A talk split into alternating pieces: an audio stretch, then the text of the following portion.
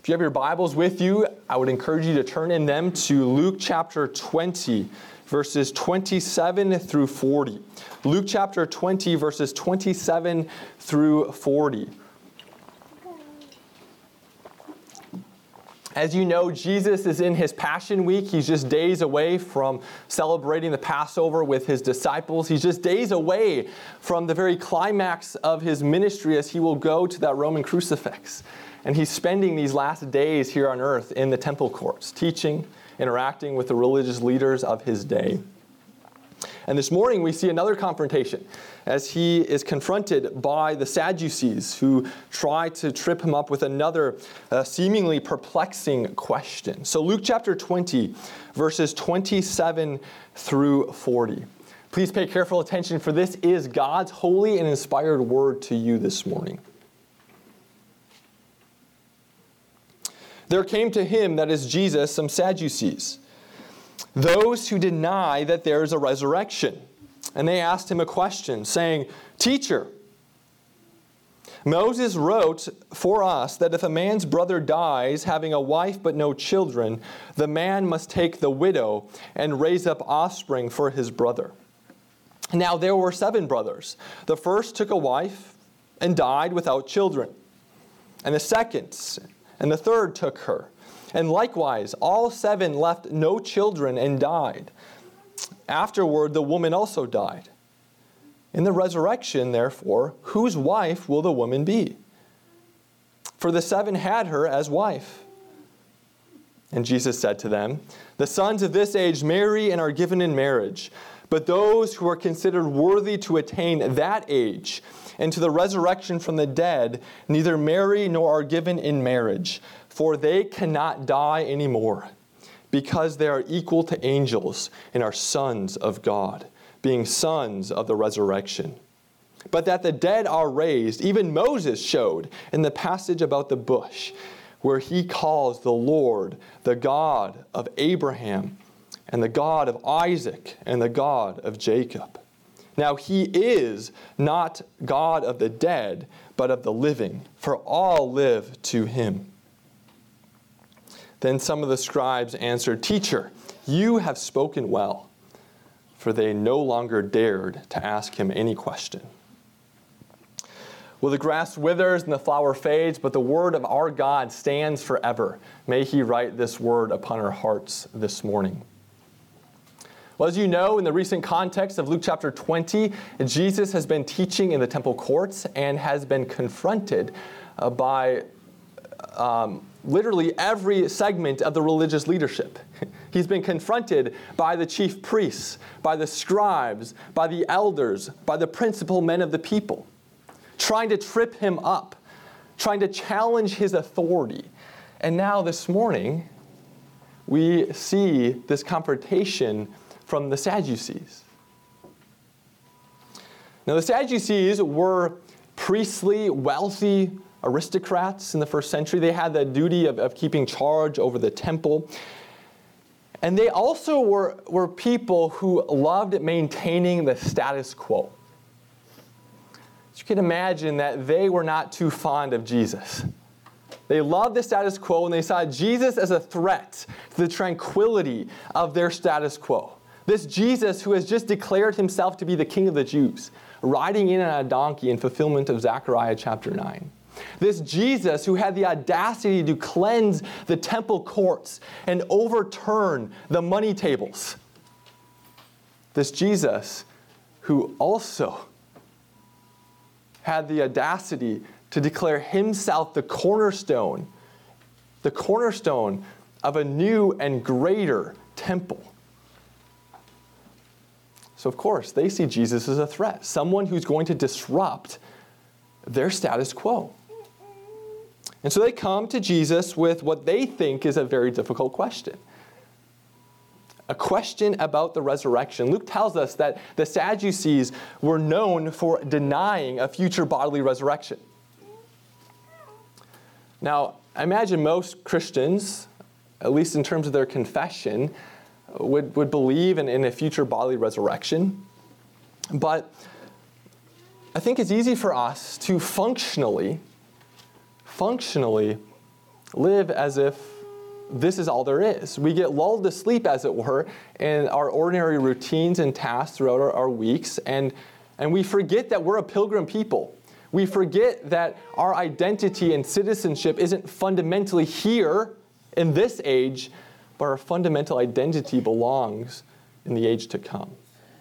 And those, so these Sadducees, these Sadducees who deny the resurrection, they, they're not just denying the resurrection, but they're also implicitly denying the very mission of our Lord. Because when Jesus came to this earth, he wasn't merely coming to temporarily help the downtrodden of the first century for another 5, 10, or 15 years. That's not the ultimate meaning of, of his miracles and, and, and healings. Rather, Jesus came to this earth to bring everlasting redemption for both our souls and our bodies. And so those healings are illustrative of what Jesus will do in his second coming when he will not just give us temporary healing, but permanent healing in the resurrection of the body. So this morning, Jesus is reminding us, reminding us of our fundamental identity of, of as citizens of the age to come, reminding us of this living hope that Peter talks about, this living hope of a future resurrection of the dead, reminding us that we're a pilgrim people. Indeed, this is why the Lord has given us the Sabbath, the Lord's Day, to take a break from our ordinary routines and call to mind call to mind who we truly are. And so this morning, what I'd like us to do is to consider the question in context and then we'll consider Jesus' teaching on the resurrection. And I'll draw out a number of points. Well, as I mentioned, these Sadducees that approached Jesus, they were known for denying the resurrection, a future bodily resurrection. But Acts chapter 23 tells us that they not only denied a future bodily resurrection, but they also denied the existence of, of a soul, of a spirit, and the existence of angels. So that's important to keep in mind as we go through this passage. But we also know that these Sadducees were known for having a, a, very limited canon. So we sometimes speak about the canon of Scripture, the books of, of Scripture. At this time, they, the Jews had the canon of the Old Testament. And the Sadducees believed that the Torah, the Torah, which were the five books of Moses, or sometimes called the Pentateuch. They believed that those books were the books that were ultimate, ultimately authoritative. So they rejected the oral tradition of the Pharisees. They also uh, saw the prophets and the writings as still being useful, but being underneath the Torah. So they had a very limited canon. Moses is who they appealed to. The prophets, they were nice, but they weren't as authoritative as Moses which is why in their question they appeal to Moses, a law that Moses teaches us in Deuteronomy. Now, how do these Sadducees refer to Jesus? By what title do they use? Teacher. Teacher. Now, in the Gospel of Luke, when someone addresses Jesus as teacher, it should be a cue, a signal to us that this is someone outside of the circle of disciples, someone who is maybe on the fence about Jesus or someone who is directly opposed to Jesus. Remember last week, that's how the scribes and the chief priests addressed Jesus when they came with this thorny political question Teacher, it's less than sincere. And these Sadducees come to Jesus and they say, Teacher, we have a question for you. And their question is alluding to a law that Moses taught in Deuteronomy chapter 25, and it's sometimes referred to as the Levirate view or law of marriage. And this law that Moses spoke about in Deuteronomy 25 said that if a man marries a woman and the husband dies before a child is born, before the, the woman is granted a child, then if that husband has a brother, that brother is required to marry the widow and provide her a child. Now, the Sadducees took this and, and, and believed that this is the way that one lived on in the afterlife. One, one's afterlife existed in one's seed. Now, if one wasn't able to produce seed himself, the brother would allow the dead husband's name to carry on. And so this is what they're appealing to when they say, uh, appeal to this, this law that Moses taught in the Old Testament. And they say, Teacher, we have a question for you. And now they're assuming the validity of the resurrection. They're, they're assuming that it's true. So they're saying, Jesus, let, let's assume that the resurrection, a future bodily resurrection, is indeed true. How would you answer this? And they come up with a hypothetical. Like, you know what Moses taught. You know this principle. Let's say that, that a man marries this woman and he dies before uh, the woman conceives and bears a child. And this now dead husband has six brothers. And so the next brother marries a widow, but he dies before a child is born. And the next brother marries a widow and he dies before a, the child is born. And this goes on until all seven brothers have died and there's no child. Now, when that woman dies and enters into the afterlife, a resurrected physical bodily afterlife, this woman is now going to be confronted with seven brothers vying for her affection whose wife will she be? Notice that the logic behind their question, they're trying to reduce the belief in a future bodily resurrection to absurdity. This, this doctrine is absolutely ridiculous. It's going to end in an, a chaotic afterlife. For those who, who have had multiple uh, spouses through death or divorce, how, how is this going to, to work? It's a difficult question, is it not? I would imagine many Jews in, in, in, the, in the historical context would be scratching their head as well. Yeah, we believe in the resurrection, but we never thought of that. I don't know what's going to happen. I, I, don't think that it's going to be a polygamous state of affairs, but it, it seems kind of chaotic. Well, huh, how would you answer this question, Jesus?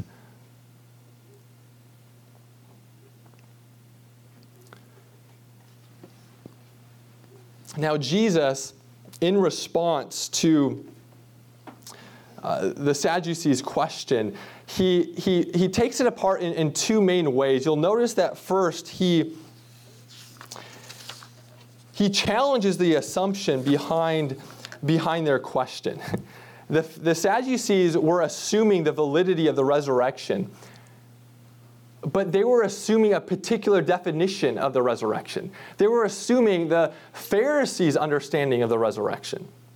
And we know that the Pharisees believed in a future bodily resurrection, but their belief, their understanding of the afterlife, of the future bodily resurrection, was one in which uh, the afterlife was very, very similar to this present age.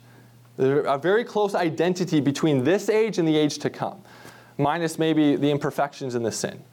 But the normal going ons of, of this, this world, this age, will carry over into the age to come. And Jesus is saying, yeah, yeah, you may be debunking the Pharisees' view of the resurrection, but you're not debunking my view of the resurrection, Scripture's view of the resurrection. And so he challenges their assumption. He says, you need to be working with the right understanding and definition of the resurrection of the body. So if you look with me at verses 34 through uh, 36, Jesus says this He says, The sons of this age marry and are given in marriage, but those who are considered worthy to attain to that age and to the resurrection from the dead neither marry nor are given in marriage, for they cannot die anymore, because they are equal to angels and are sons of God, being sons of the resurrection. What's the contrast that's going on here in, in these verses? Contrast is between this age and the age to come. This age and the age to come. There are certain institutions that are God ordained, that are legitimate, but are provisional, which means that they're only for this age and will not carry over into the age to come. That's Jesus' point here. Now, a few weeks ago, we considered in our catechism service that, that God rules life outside the church through the covenant that he made with Noah. So, if you want to understand the theological foundation for how God rules life outside the church, we look to the covenant that he made with Noah. And we see that in that covenant that he made with Noah, he gave mankind in general a number of responsibilities uh, responsibilities. They were called to be fruitful and to multiply, which touches upon what institutions? Marriage and the family, the natural family. He says that mankind will be given plants and animals to eat, which is an implicit call to work because we know that ancient civilization, plants and animals didn't immediately turn into food on one's plate. It was an implicit call to work to provide for the growing needs of a society. This touches upon enterprise institutions. Imagine everyone's day job here, at least generally speaking, is devoted to providing for the needs of society. And then the other responsibility that God gives to mankind through that covenant he made with Noah is the task of enforcing justice.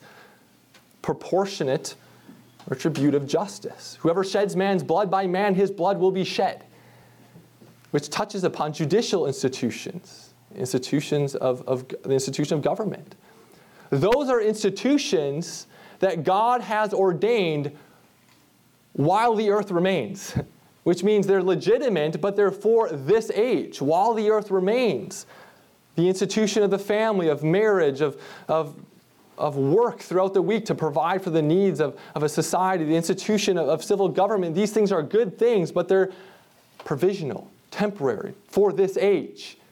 They will not be brought over into the age to come. And Jesus here specifically talking about the institution of marriage.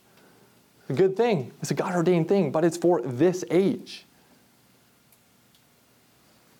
This is what the Sadducees failed to understand. They failed to see the differences between this age and the age to come. The only thing that we know, scripturally speaking, that will be directly brought over into the new creation is our bodies. Our bodies will be resurrected, brought over in a recognizable way. But beyond that, we're not given any promises. We're not given promises that artist's work will, be, uh, will adorn the new creation. This is what the Sadducees failed, failed to understand. Now, upon hearing this, we might be a little disappointed. For those of us who are married, we, we probably should be a little disappointed that marriage won't persist in the new creation. We have to remember that even though that if our spouse is a believer, they will be in the new creation, and even though it's not within the confounds of this institution of marriage, we will have a deeper, more intimate bond with them, even though it's not strictly called marriage. And furthermore, as C.S. Lewis says, all the, the best things in this life, so the best aspects of your marriage with your spouse, those things are just a mirage of the bliss of the age to come. And so we have to keep that in mind. So Jesus is, is correcting their definition of, of marriage one needs a proper contrast and understanding of this age as compared to the age to come. And, and this is why Jesus, throughout the gospel, so often speaks about, about one's bond with the family of God is deeper than one's bond with natural kin. And so for us as Christians, we have one, a, one foot in this age and then one foot in the age to come. And so we live in between these two ages. And, and our bond with brothers and sisters in Christ is indeed stronger than our bond with, with natural kin who, who are outside the family of God. Because we are members of that, that coming age. Well, if you consider the second part of Jesus' response, so verses 34 through 36, he corrects their definition of marriage, but then he moves on to discuss the true and proper reading of Moses.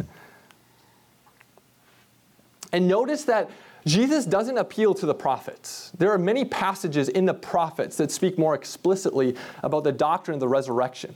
Jesus doesn't go there.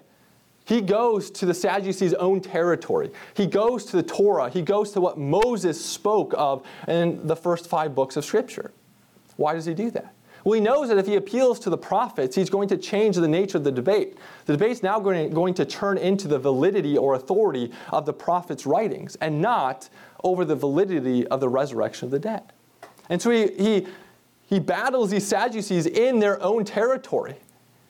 He says, Yeah, let's consider what Moses actually taught. And so he says in verse 37 But that the dead are raised, even Moses even Moses showed in the passage about the bush.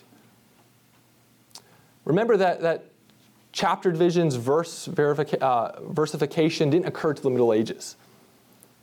So Jesus here is alluding to Exodus chapter 3, but he doesn't explicitly allude to Exodus chapter 3 because there were no chapters, no versification.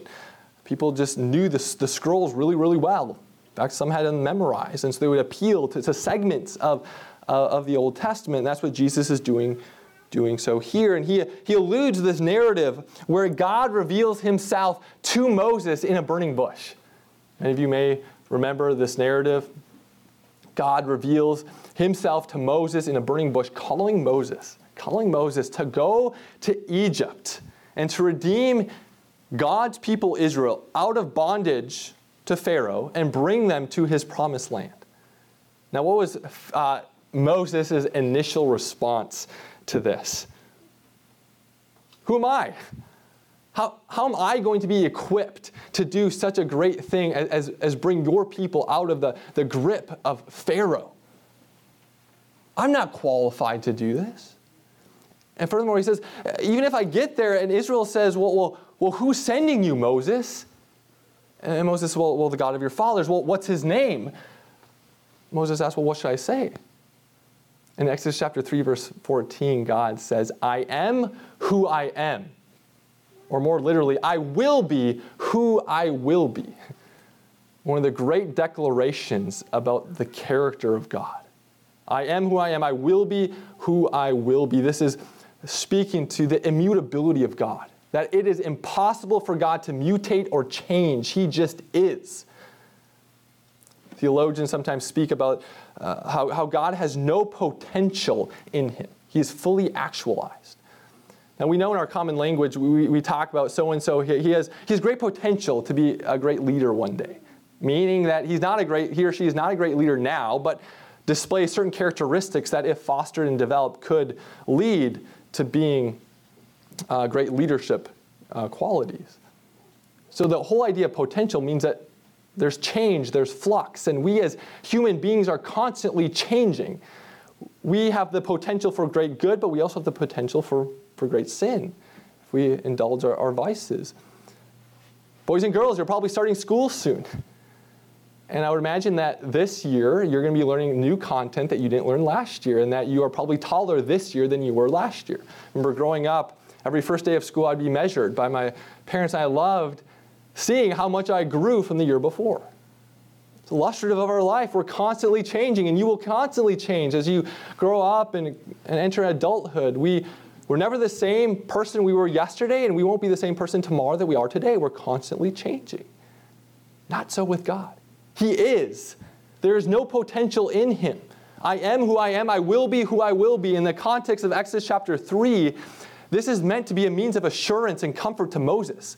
Moses is terrified. He's shocked. He doesn't know what to think of God's call upon his life, and God is assuring him that he is the God of Abraham, of Isaac, and of Jacob.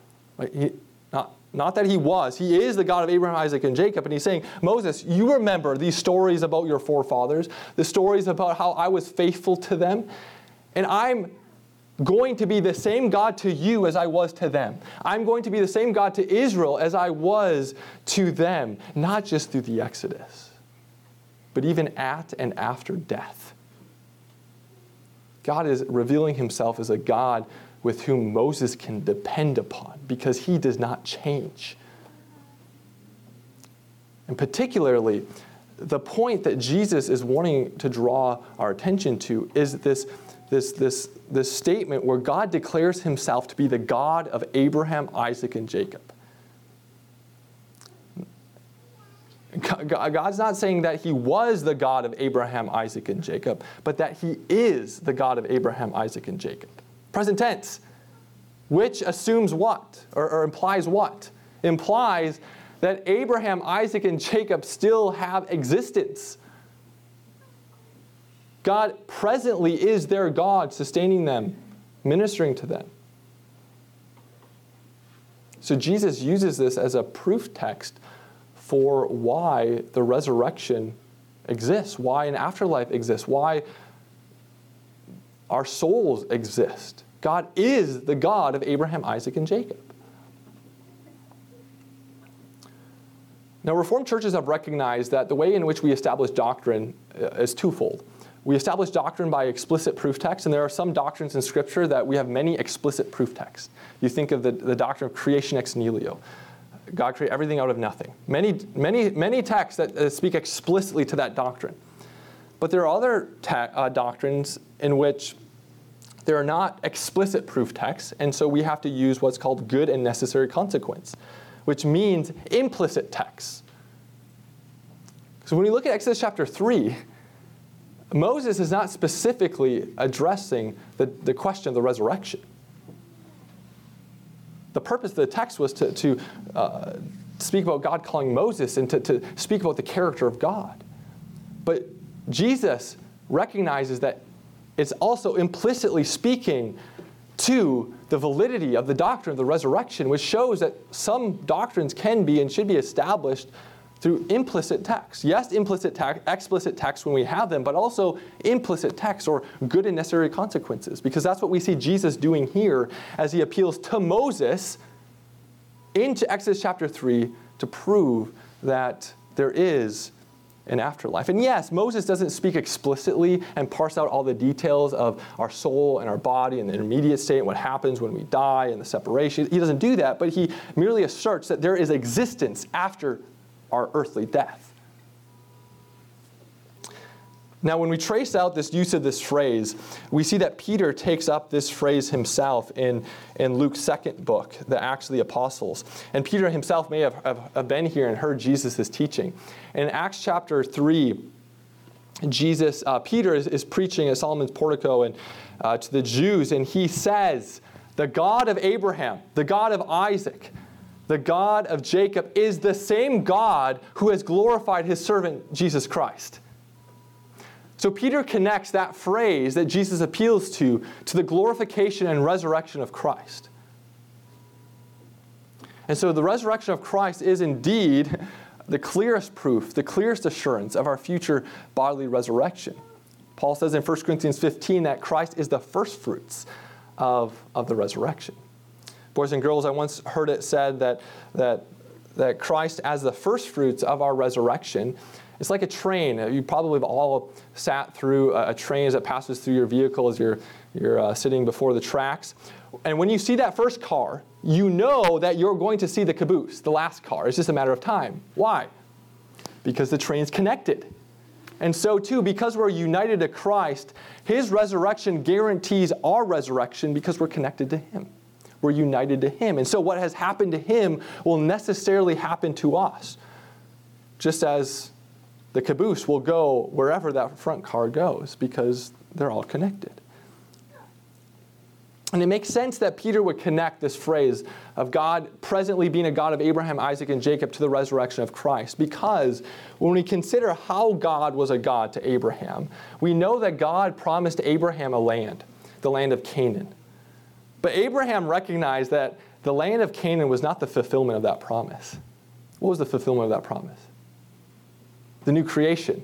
Abraham, in, Hebrews, Abraham is said to have pursued not merely an earthly land of Canaan, but he sought the city that was to come. So Abraham was longing, looking forward to this new creation, this age of resurrection, but looked on it from afar. And when does this age, this age of resurrection, dawn? It dawns with the resurrection of Christ. This tells us that God's plan all along was to bring his people to his seventh day Sabbath rest, to bring his people to the new creation. That wasn't his plan B. It's not as if God, God originally intended that his people live forever in the Garden of Eden and then we messed that up, and then he was going to have his people live forever in Palestine, but then they messed that up, and then he sends his son. Jews reject him, and then he has to do this whole plan of, of, of the resurrection age. You know, God's plan all along, from the very beginning of Scripture, was to bring humanity to this new creation. God is the God of Abraham, Isaac, and Jacob, and a God and Father to our Lord Jesus Christ.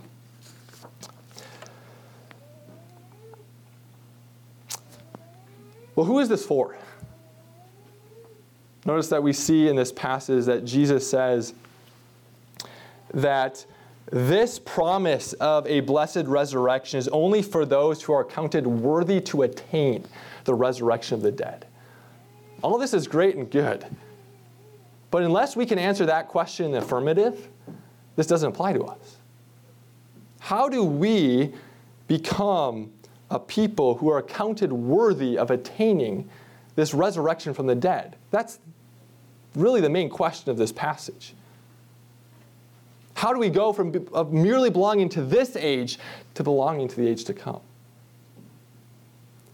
We know that, that Adam and Eve, after they sinned in Genesis chapter 3, they were exiled east of Eden. They were also barred from the tree of life, a tree of life which functioned as a sacrament, a sign and seal of, of, of this coming age, the new creation. What that teaches us is that mankind, because of their sin, they're unable, unable to attain that age, unable to be accounted worthy by their own merits of this resurrection age. This is exactly why Jesus came. He came as the second Adam, he came as the true Israel of God. He came and he perfectly obeyed. He loved the Lord his God with his heart, soul, mind, and strength. He gave to God his wholehearted devotion and obedience. As we saw last week, he was the perfect image bearer of God. He died, he went to the cross, and he satisfied in his flesh, in his body, the sins of all of his people. And then he, as the first human being, rose from the dead. He was the first individual to conquer death and have a glorified human existence and to ascend into that new creation, that seventh day Sabbath rest where God is currently residing. And in that ascension, he sits, which declares to us that he is in that rest. Jesus was the only one who could say that he, by his own merits, is, account, is counted worthy to attain the age to come. Jesus was the only person who was able to do that. So Paul in 2 Corinthians chapter 5 verse 17 says, "Therefore if anyone is in Christ, he is a new creation." New creation, that's another way to, to refer to this age to come, this resurrection age. A son of the resurrection, as Jesus says here. It's, they're synonyms. If anyone is in Christ, he's a new creation, which means the only way in which we are counted worthy to attain this coming age is if we are in Christ, is if we're united to Christ by faith. That's the only way. And what happens when we're united to Christ by faith? Well, his performance, his work is imputed, credited on, uh, to our account. As Paul says in 2 Corinthians chapter 5, that God made Christ to be sin. So if you're united to Christ, what that means is that on the cross, Jesus particularly and personally had you in mind and satisfied God's wrath for every single one of your sins, even the sins that you have not committed yet. So God made Christ to be sin, your sin so that you might become the righteousness of God. God then clothes you naked with nothing to boast in, clothes you with the perfect, righteous, and holy merits of our Lord Jesus Christ. So that you can say, not based on your own merits, but based on the merits of Christ, you can say that I've been counted worthy to attain the age to come. Anyone is in Christ, he is a new creation. That's the promise of the gospel. That's the promise of the gospel. And we know that even our ordinary life, promises are only comforting if it comes from a reliable person. We all know people who are big talkers, and we don't take their word with, uh, uh, we only take their word with a grain of salt. So, why can we trust this promise of the gospel? We can trust this promise of the gospel because it's coming from a God who does not change a God who declares himself to be, I am who I am, I will be who I will be, a God who says that there is no variation or shadow due to change, a God who does not change his mind because he's not a creature, a God whose counsel is everlasting, a counsel which includes your election, your redemption, your forgiveness. That's why we can place our firm and hearty confidence and trust in this seemingly outrageous message of the gospel because it's founded upon the character of a God who does not change. Now, you're probably here this morning and could characterize yourself as the man in the Gospels who says, I believe, help my unbelief. Right? I believe, help my unbelief. Yes, I believe that, but I struggle in my ordinary existence in life to, to really trust and believe that I'm forgiven when I continue to struggle with, with the same sins. I struggle to believe that, that I'm righteous and I'm holy when I so often feel so unrighteous and so unholy, when I feel sick in, in soul. I struggle to believe this. Well, know that this morning, God, the God of the universe, is declaring to you personally that you are forgiven that you are righteous, that you do have a living hope, not because you have the right subjective feelings, but because He has united yourself to His risen Son. And you can trust that, you can depend upon that because of who God is. It would be easier for God to deny Himself than for Him to deny you. And that's true no matter how you feel no matter how your day is going. Be easier for God to deny himself than for him to deny you. We know that this passage concludes with Jesus once again putting his interlocutors to silence. The religious leaders are unable to put a question before him that's too perplexing. And they, at some point, realize that the more questions they, ask, the more silly they look. And so next week, we are going to see Jesus asking them a question, a question that comes from Psalm 100, verse 10. But remember, remember that the God of Abraham, the God of Isaac, the God of Jacob, the God and Father of, of our Lord Jesus Christ is your God and your Father, has granted you a living hope, a living hope of a future bodily resurrection. And so rest in that. Rest in that this Lord's Day. Rest in that as you go out into another.